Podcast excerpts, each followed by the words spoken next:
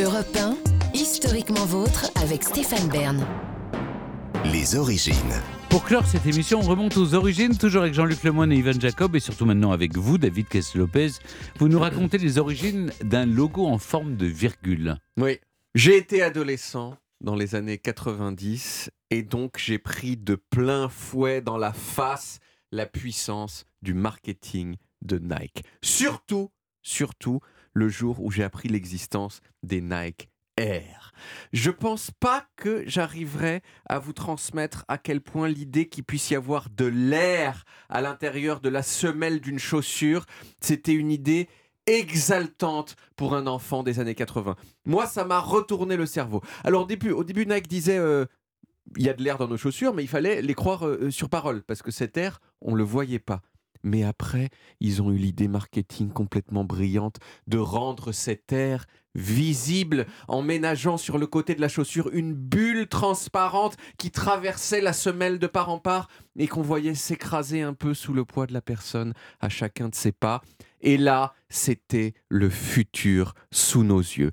Sans compter sans compter la puissance magique de ce mot Air, les Nike Air. Pourquoi magique? Eh bien, à cause de Michael Jordan, dont on a parlé tout à l'heure, qui avait passé un partenariat avec Nike pour faire les Air Jordan. Grâce à lui, l'air dans les Nike, c'était devenu aussi la promesse de pouvoir voler dans les airs, comme Michael Jordan. Michael, dont on avait l'impression qu'il restait suspendu au-dessus du terrain de basket une seconde de plus que tout le monde. Tout ça, ça a contribué à faire du logo Nike le symbole absolu du cool pour moi et pour à peu près aussi 100% des adolescents, au moins dans le monde occidental. Nike, c'est une marque qui est née de la rencontre de deux messieurs un étudiant en business à Stanford qui s'appelait Phil Knight et un monsieur prof de sport, fan de course à pied qui s'appelait Bill Bowerman. C'était pas n'importe quel prof de sport, Bill, puisque c'est lui qui a largement contribué à populariser le jogging aux États-Unis avec un livre dans les années 60 qui s'appelait précisément Jogging. Phil et Bill, ils se disaient que le monde de la chaussure de sport aux États-Unis, c'était pas top et qu'il pourrait sans doute le révolutionner. En 1964, ils ont commencé par importer aux États-Unis les chaussures de la marque japonaise Onitsuka Tiger, que vous connaissez sans doute. Mhm. Sûr. Mais voilà.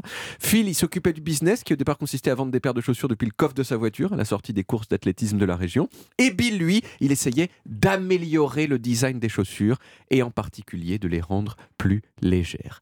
Et comme ça, ils ont rapidement, rapidement, rapidement mis en vente pardon, une chaussure qu'ils avaient conçue eux-mêmes qui s'appelait la Cortez, mais toujours sous la marque Onitsuka Tiger.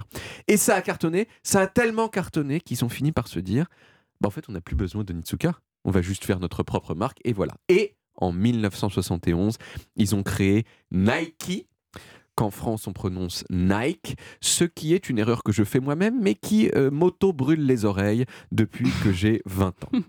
Mais, mais il manquait encore un logo. Et pour ça, Phil, il a fait appel à une graphiste qui s'appelait Caroline Davidson, qu'il avait connue à l'université d'Oregon, il donnait des cours.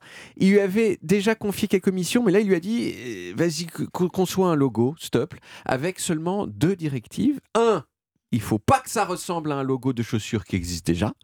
Et deux, il faut que ça évoque le mouvement.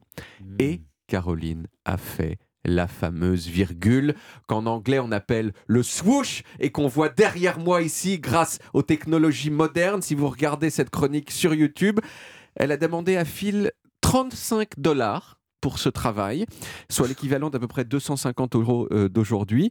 Alors 250 euros pour un logo d'une entreprise qui vaut aujourd'hui 180 milliards de dollars, c'est pas mal. Elle a été payée, hein, rubis sur Londres, exactement ce qu'elle demandait. Mais Phil lui a dit euh, euh, J'aime pas trop ton logo, en fait. Je le trouve pas très bien, mais bon, je le prends quand même. Euh, Peut-être que je finirai par l'aimer. Et il a fini par l'aimer. Mais d'une fa- d'une certaine façon, on peut dire que Phil et Bill, ils n'ont pas trop fait leur bâtard avec Caroline, quand même, puisqu'en 1983, ils lui ont offert 500 actions de l'entreprise Nike, qui aujourd'hui valent au moins un million de dollars. Donc, elle n'a pas dû se contenter de ces 250 euros de départ. Nike, depuis, c'est devenu la première marque de vêtements du monde, loin devant Adidas.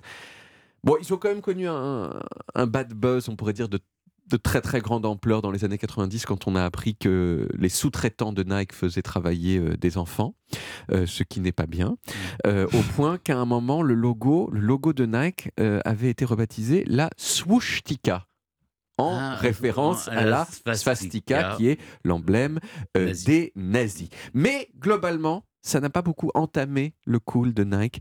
Et aujourd'hui encore, quand je vois une paire de Nike avec une bulle dans l'épaisseur de la semelle, ça me fait encore des petits frissons. Je vous comprends. Mais. Merci beaucoup David. On retrouve les origines en podcast sur toutes les applis audio et en vidéo sur YouTube Dailymotion et sur le site europe1.fr. Vous pouvez également retrouver toutes nos émissions.